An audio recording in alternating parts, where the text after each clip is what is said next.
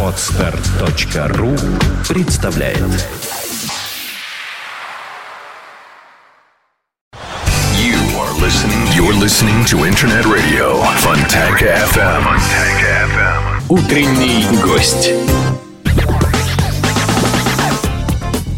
Всем доброе утро. Московское время 11 часов 16 минут. С большим удовольствием представляю нашего сегодняшнего гостя, уже не первый раз в этой студии, Людмила Лаврова, представитель компании «Росгосстрах». Доброе утро. Здравствуйте. Как ваши дела? Ближе к микрофону, ближе. Доброе утро. Еще ближе. Очень хорошо. Работа идет полным ходом. Погода благоприятствует. Так, чему? К чему? Выходу наших страховых агентов в поля. Потому что на сегодняшний момент, как бы мы ни говорили, большая часть жителей Санкт-Петербурга находится на своих садовых участках, так, на своих коттеджных поселках, в своих любимых домах.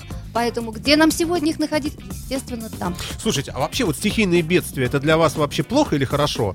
Потому что, смотрите, ведь можно по-разному это оценивать. Ну, например, дождливое лето. Все залилось, все, дома все прогнили, и все, кто не были не застрахованы, они все страдают, и на следующее лето они все бегут к вам. Вы знаете, я могу сказать, что или в результате дождей дома наши не гниют, они правильно построены, и дождь такой не влияет. Ну вот, кстати говоря, наши на сегодняшний момент наши садоводческие дома, которые в основном у нас заключают договоры страхования. Ну вот первое, то, что уже на сегодня МЧС объявила о том, что, возможно, сегодня сильные порывы ветра ураганные до 16 метров в секунду. Поэтому подобная стихия уже является нашим страховым событием, и, как правило, в такие ураганы очень часто сносят кровли у домов. Не всю, но частично. Особенно дома старой постройки. Шифер не выдерживает такого и слетает. Есть, бывают и повреждения, и современных новых кровель. Поэтому как ветер пройдет... Дай бог, чтобы мимо наших садоводческих товарищей. Хорошо. С другой стороны, если лето было тихое, спокойное, никаких катаклизмов, это же, в принципе, удар по вам. Вы-то всем приходите, говорите, страхуйтесь. Вот не дай бог чего. Не дай бог, ничего не происходит. Вот знаете, как вы с погодой здесь? Вот, какие у вас отношения? Слава богу, хорошо, когда она хорошая, благоприятная, позволяет нам хорошо отдыхать. Но при этом... А у нас в домах на сегодняшний момент очень много бытового электрического оборудования. А если мы вспомним, когда основная масса садоводов начинала строиться, это 64-е года, и садоводческое развитие пошло полностью к 90-м годам уже основательно. Для каких целей у нас проводили там электропроводку? Как правило, это для электролампочек. Ну дай бог, холодильник и телевизор. На сегодняшний момент мы заходим даже в тот садовый дом небольшой, что мы там видим? Мультиварки, электрочайники, холодильники, телевизор. Да. Огромное количество бытовой техники, которая, электрика осталась в тех же старых вариантах. И зачастую она не выдерживает. Можно тогда говорить, как что раз особый риск у старых в садоводстве, именно, вот у таких.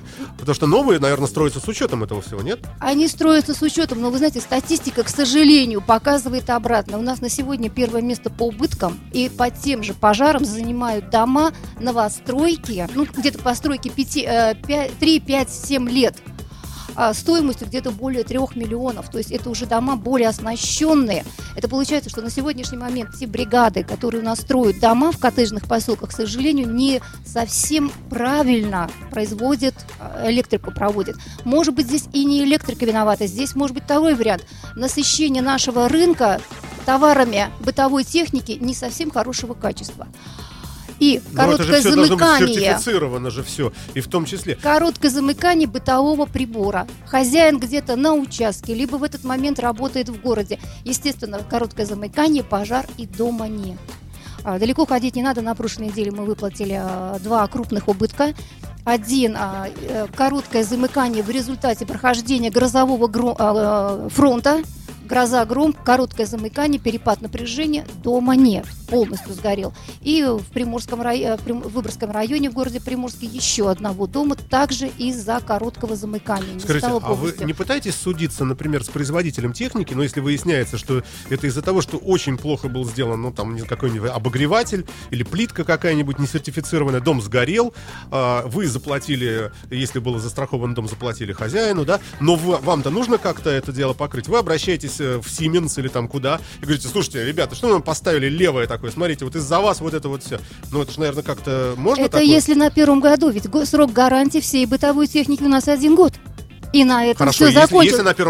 Ну, как правило, на первом году это редко бывают такие события. В основном это уже второй, третий, четвертый год.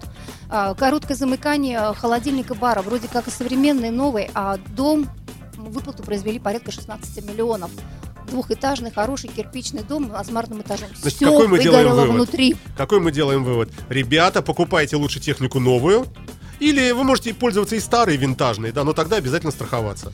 Это обязательно страховаться. К сожалению, без этого нельзя. Ведь 90% всех выплат, которые сегодня идут по страхованию строений, это пожары. Можно, да, вот я про это и хотел спросить. То есть основной все-таки ущерб это из-за того, что вот все сгорело, к черту и все. Ну, как правило, пока доедет пожарные, уже помогают тушить. Иногда даже, может быть, лучше бы не доезжали. Вот пенобетонные блоки. Дом вроде бы как считается каменным, хорошим, полноценным. Но если успевают пожарные приехать и начинать тушить, эти пенобетонные блоки начинают трещать. И уже повторно их, как правило, не всегда можно использовать. Получается практически полное уничтожение дома. Да, смотрите-ка как. Может быть, какой-нибудь пример интересный еще? Ну, вот да, если, вы знаете, я даже далеко ходить не надо. Я вот сегодня открываю МЧС. За сегодняшнюю ночь на территории Санкт-Петербурга и Ленинградской области сгорело 10 домов. Только за сегодняшнюю ночь. Это практически 10-15 домов каждые сутки у нас горят. А почему же у нас народ не знает вот этого? Почему знает? МЧС постоянно информирует новости. Вы начинаете с пожара там. Каждое утро МЧС докладывает, сколько где сгорело. Помимо домов, у нас еще есть квартиры. Совсем недавно, 6 августа, все информационные блоки писали о взрыве бытового газа на 7-й Советской. Помимо хозяина, пострадавшего самого, который пытался починить газопровод, извините, еще 4 квартиры пострадали, потому что начался пожар, людей эвакуировали, но квартиры обгорели, плюс от взрыва газа вылетели практически во всем доме окна. Слушайте, ну вот смотрите, когда мы с вами разговариваем о необходимости страховать свое имущество, по сути, мы все время человека пугаем. Мы им рисуем ему ужасную картину. Сгоревший, расплавленный телевизор Philips. Все такое вот у него там... Ну это ужасно. А почему мы не рисуем какую-нибудь другую картину? Товарищ, вы получите и такие вот пачки денег. Вот как-то... Ну, чтобы позитива побольше было. Чтобы люди не думали о том, что с ними что-то произойдет, и тогда они только станут счастливыми. А чтобы они были сразу счастливыми, минуя вот эту вот ужасную картину. Можно так вообще как-то построить беседу с клиентом? Можно и так построить беседу. Говорят, что если наступает страховое событие, у вас не будет поиска дальше, где искать деньги в первую очередь. Потому что, по идее, сегодня их, пожалуйста, банки кредиты дадут любые. Но мы должны прекрасно понимать, что я получу кредит на стройку, я еще должен и проценты заплатить. Я построился, а с чего расплачиваться? А здесь я заплатила за договор страхования, и если со мной произошла эта беда, я получил страховое возмещение и начал заново строиться. И никому больше я ничего не должен. И при этом еще раз застраховался снова. И вот на процессе вторичной стройки опять сгорел, опять застраховался. Это бесконечный процесс. У нас был один такой страхователь, который в свое время сгорел... Если кто-то помнит, давно, в 93-м году у нас сгорел торфяник. И в Грузино за одну ночь сгорело более 500 строений. Одну ночь. Он, естественно, сказал, на горящем месте дом больше не строю, покупает в новом месте, в Сестрорецком районе. Тоже на торфах? Не на торфяниках, все на хорошей территории. Построил великолепный, хороший дом с постоянным проживанием родителей. Ну, неисправность дымохода оказалась, подключение к дому, дым. А когда уже приехали пожарные, открыли, уже все полыхнуло полностью. И второй дом также сгорел дотла. Мы поздравляем нашего победителя, у которого все горит, с замечательными выплатами от компании «Росгосстрах». Утренний гость. В студии радиостанции «Фонтанка-ФМ» Людмила Лаврова, директор управления страхования имущества и ответственности физических лиц, филиала компании «Росгосстрах» в Санкт-Петербурге и Ленобласти. Еще раз вам доброе утро. Доброе. Ничего страшного, что мы пугаем людей прямо с утра сразу, а может быть, наоборот, кто-то опомнится сейчас, да, и скажет, да, что-то я, вот что я. А какова вообще статистика? Можно говорить, что, скажем, из 1000 человек всего лишь у одного сгорает дом? Ну, например, или с 10 тысяч у одного. Ну, вот если посчитаете, в день по 10-15 домов сгорает. Так это на какое количество их в домов целом-то? В среднем у нас на территории Санкт-Петербурга и Ленинградской области порядка 600 тысяч. Ну, мне не сосчитать в уме такую цифру. Ну, вот я тоже так. Но можно сказать, что у нас практически идет каждые 3 минуты по России горит дом. Наступление страхового события, правильно сказать. Убеждаете. Каждые 3 минуты. А можно застраховаться как-то недорого? Ну, знаете, у нас есть хорошая пословица: бесплатный сыр всегда в мышеловке. Согласен, но... Поэтому можно поиграть... Какой-нибудь компромисс. Компромисс. Можно застраховаться только от пожара. Да, например. Пожалуйста. У нас есть полный пакет рисков. Так если это те же самые деньги, что и полный пакет? Нет, это не полный пакет, это будет, естественно, дешевле. Но мы должны прекрасно понимать, что наша территория находится в какой зоне. У нас очень часто стихийные бедствия. У нас осень наступает, у нас очень сильные ветра. У нас сильные... Господи, да где же вы живете-то? Где это у вас такие ужасные ветра? Вот я живу в Выборгском районе, у нас нет ветров. В Выборгском районе Санкт-Петербурга или Ленинградской области? Ну, считайте, на границе города, Парголово. 10-й год, вспомним аккуратно, ураган, который прошел 29 июля. Когда 8 районов Ленинградской области покрыл ураган, в среднем ветер достигал 40 метров в секунду. У нас на один дом упало около 40 сосен. Убедительно, да. Убедительно, поэтому, да. А следующее событие в том же году, 16 августа, ураган, который прошел по Лужскому и Гатчинским районам, и в том числе зацепил Красносельский район Санкт-Петербурга, где жилой дом упал даже кран. Да, не выдержал, да. Хорошо. Поэтому вроде как давайте мы заключим договор страхования от пожара. Мы от пожара боимся, но мы должны прекрасно понимать, что если пройдет стихийное бедствие, в настоящий момент дом не застрахован будет. И это ложится лично на мои плечи. И я прекрасно понимаю, что восстанавливать дом в результате урагана я должна сама. Скажите, а возможно мошенничество какое-нибудь? Ну, например, дом сгорел, я побежал быстренько, задним числом оформил полис и говорю: а вот у меня дом сгорел. К сожалению, вступление договора в силу только после оплаты договора страхования. Поэтому... Задним числом все провести. Да никак не провести, бухгалтерия. Ну, мы же в России живем. Живем, господи, в России, а банковские данные, извините, страховой агент заключил договор, он должен деньги сдать в банк. Банк, что мы тоже пойдем, сказать, задним числом проведите мне проплату. У них уже банковские не закрыты. Опять лазеек нет. Ну что ж такое-то, да. Мы хотим более честно вести работу. Скажите, а есть какие-нибудь вот необычные мистические такие какие-то вещи? Ну, например, вот вы взяли и уговорили. Человек пошел и застраховался. Никогда не страховался, и ничего не было у него, все было хорошо. Никаких не... Застраховался, думает, ну, на всякий случай от самого страшного, от пожара. Только застраховался, у него сразу раз дом затопило, например. Только он на следующий год от затопления, а у него раз дом сгорел. Только он, например, от затопления и от пожара у него сель какой-нибудь там и съехала вообще куда-нибудь.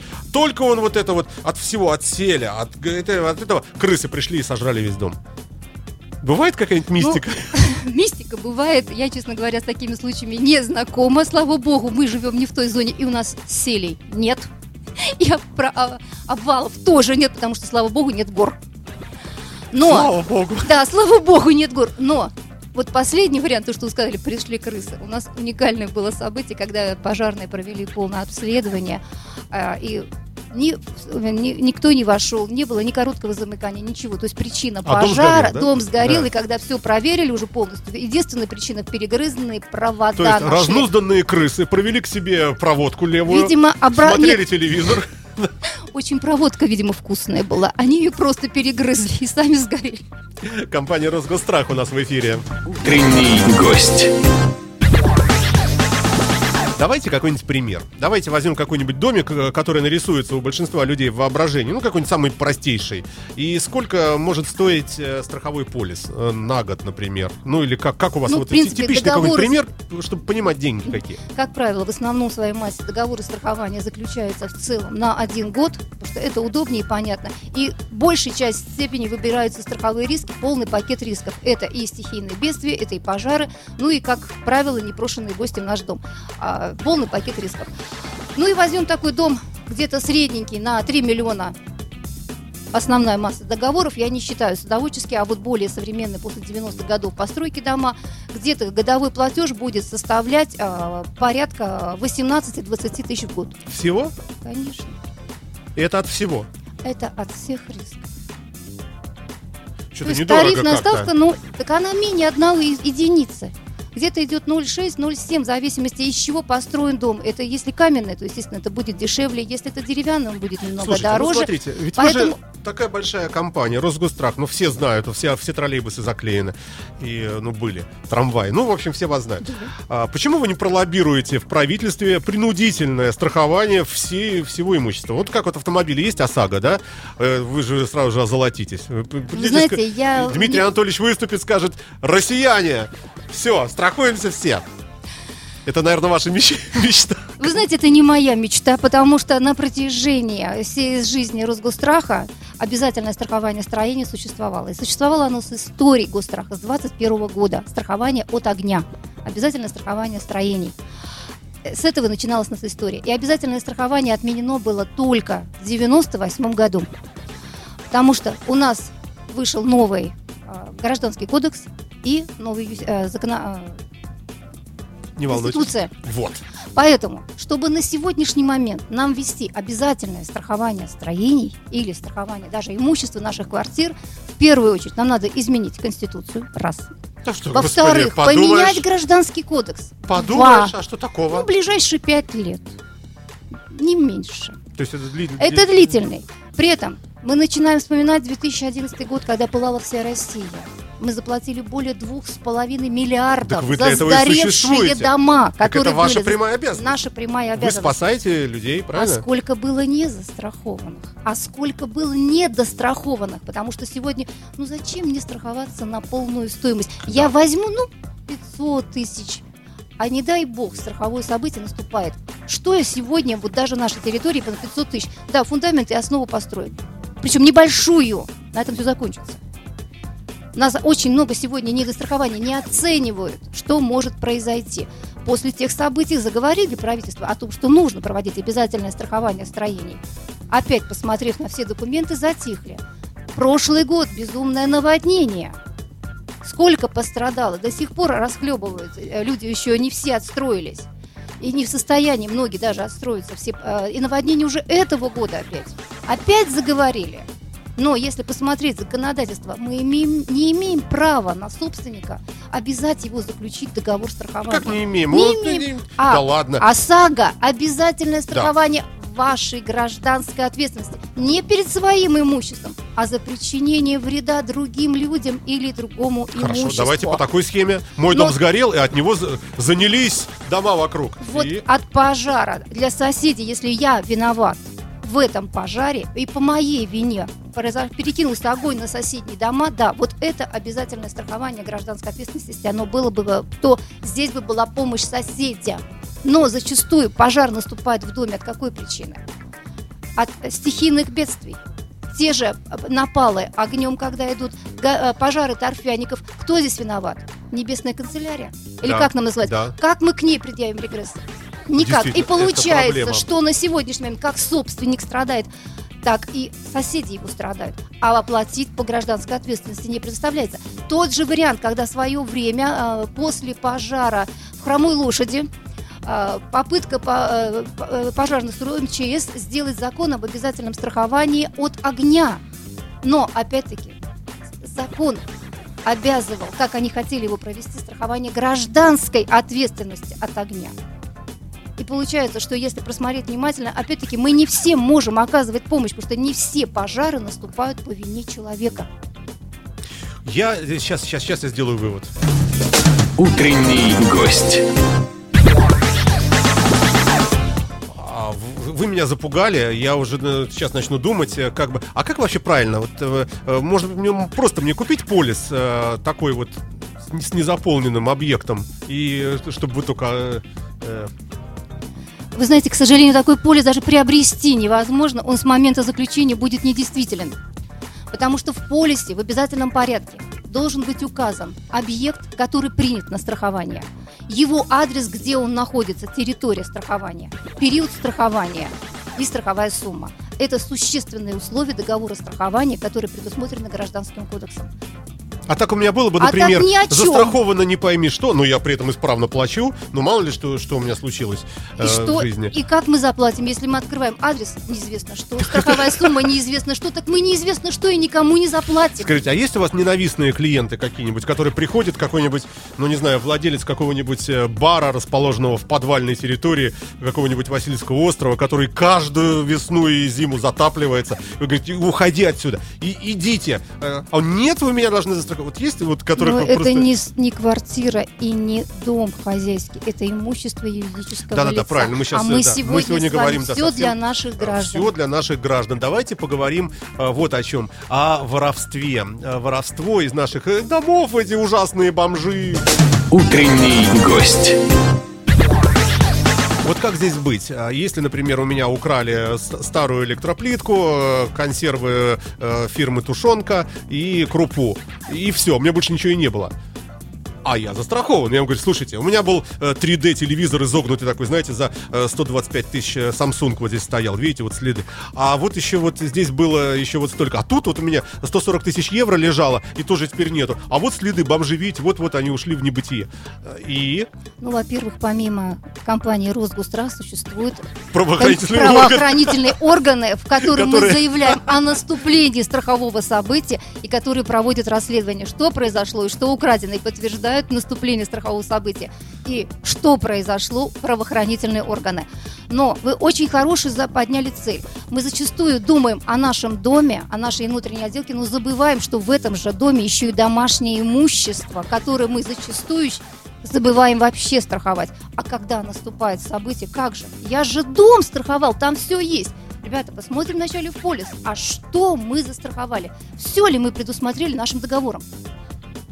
А там можно сегодня и основное строение, внутреннюю отделку этого строения, домашнее имущество, хозяйские постройки на участке. Это и бани, летние кухни, сараи, заборы, свою гражданскую ответственность перед соседями. Если вот как мы с вами проговорили, если по моей вине сгорел дом, да еще перекинулся на соседние дома. Поэтому здесь рисков очень много и объектов много, которые можно принять на страхование. А бывает что-нибудь такое вот любопытное, необычное, когда, например, приходит к вам человек и говорит, вы знаете, вот дом горел огнем, пускай сгорит, мне наплевать вообще на него. Мне не обидно, я сгорел, так я сам дурак. Не хочу страховать. Но! Постоянно соседи мне ломают забор и ворота. Сосед приезжает пьяный на КАМАЗе каждый вечер. Ну, уже достало меня это все. Я могу застраховать ворота и забор? А больше можно ничего другого. Застраховать ворота и забор. И парник еще тоже заваливается можно. Все время, да. Ну, заваливается по какой причине? Сосед. Если вот наезд транспортного средства, да, это будет страховое событие. Мы выплатим вам страховое возмещение. И чтобы сосед научился ездить правильно, мы ему предъявим регресс. После выплаты страхового возмещения у нас же есть и конкретное виновное лицо. А там уже сосед ничего не сможет сделать, потому что придет полиция и... Ну, не полиция придет, они опишут причины, что произошло, укажут нам виновное лицо. Страхователь не будет больше с ним связываться, он получит страховое возмещение от нас. И право регресса переходит к нам. Итак, потихонечку давайте будем подводить микроитог. Значит, дом стоимостью в 3 миллиона рублей... Такой, ну, обычный домик небольшой, да. Можно застраховать от всего.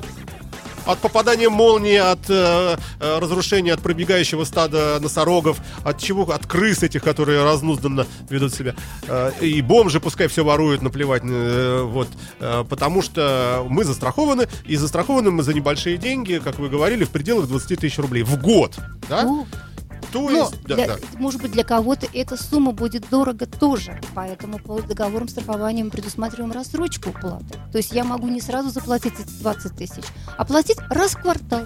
Но при этом все услуги... Вот как 20 будет, да? Так она и останется. То есть это мы делим на 4, по 5 тысяч в квартал. Пожалуйста, я могу этот платеж немножечко растянуть и сделать, ну, чтобы не сразу изнимать из бюджета такую большую сумму денег. Ясно, понятно, хорошо, ладно. Если, предположим, это какой-нибудь... Вот можно как-то разделить этот вот...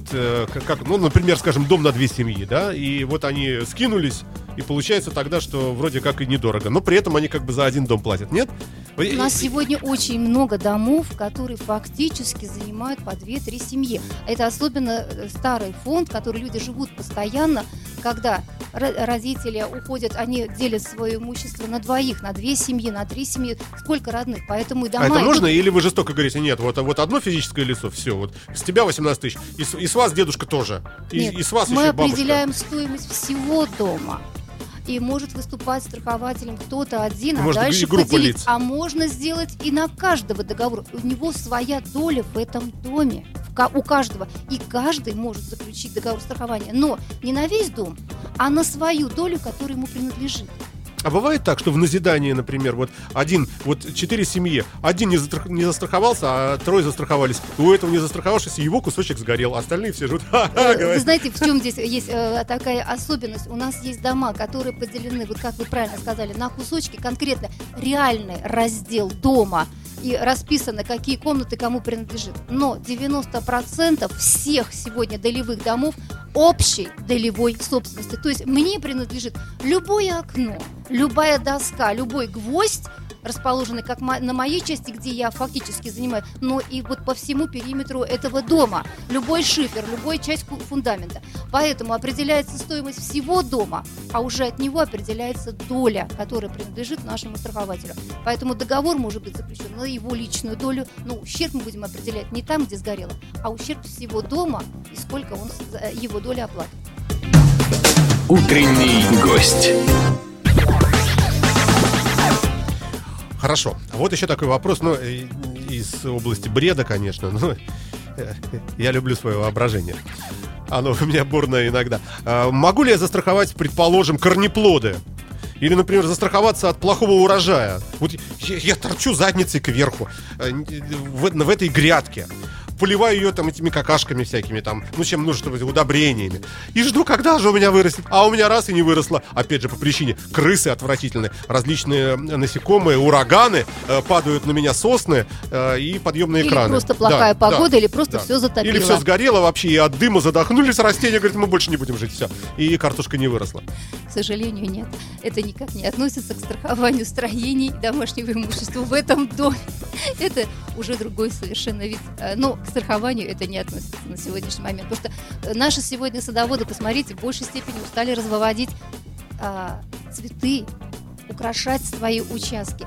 И уже мало кто сегодня выращивает ту же картошку, те же корнеплоды на своих участках есть. Но чтобы прийти на участок и свеженького поесть, приехать на дачу. А в основном приезжают отдыхать. Так вот, чтобы не было такого, что ехать некуда, отдыхать некуда. А при условии, что сегодня у нас туристические фирмы что-то как-то резко стали покидать наш рынок, и правила, люди стали говорить, да, на следующий год я, похоже, буду отдыхать только на своей даче. Так вот, чтобы было куда приехать, нужно вовремя оформить договор страхования. К сожалению, Гражданским кодексом риск случайной гибели лежит на его собственнике. Никто нам не помогать вообще-то не должен. Я прямо вижу картинку, клип такой, снятый где-нибудь на Paramount Pictures. Приезжают на Ford Focus семья российская к себе на дачу, и жена говорит издалека, смотри, дорогой, вон какой-то там дымок, вот там, где наш домик. Я говорю, да, поехали посмотрим. Они подъезжают, и пылающее такое здание, все к черту сгорает, крупно лица, у них в зрачках отображается это пламя такое, и смеющийся муж достает полис и говорит, а у нас все застраховано. Росгосстрах forever. Я только что перевел. Вы знаете, вы говорите такие варианты, которые, к сожалению, мы очень часто наблюдаем. У нас один из руководителей наших, к сожалению, возвращался из отпуска 31 числа, а 30-го... Я-то шучу! Вы пошутили, да. А это на самом деле. А 30-го накануне в результате опять-таки грозового фронта и короткого замыкания сгорел полностью весь дом. Они вернулись из отпуска, а жить больше негде. Это их было постоянным местом жительства. И семья с 4 детьми осталась на улице на какое-то время, пока не получили страховое возмещение и срочно начали строиться на этом же месте, потому что это постоянное место жительства. Ой, поэтому то, что вы даже говорите фантазия, но это, к сожалению, не фантазия, а зачастую часто быль. Спасибо вам большое. Людмила Лаврова, директор управления страхования имущества и ответственности физических лиц филиала компании «Росгосстрах» в Петербурге, Ленинградской области, была гостем утреннего эфира. Спасибо. Мне было интересно и, надеюсь, и нашим слушателям тоже. Спасибо вам большое. Большое спасибо. За внимание. Утренний гость. You're listening to Internet Radio Fantaka FM. Скачать другие выпуски подкаста вы можете на podster.ru.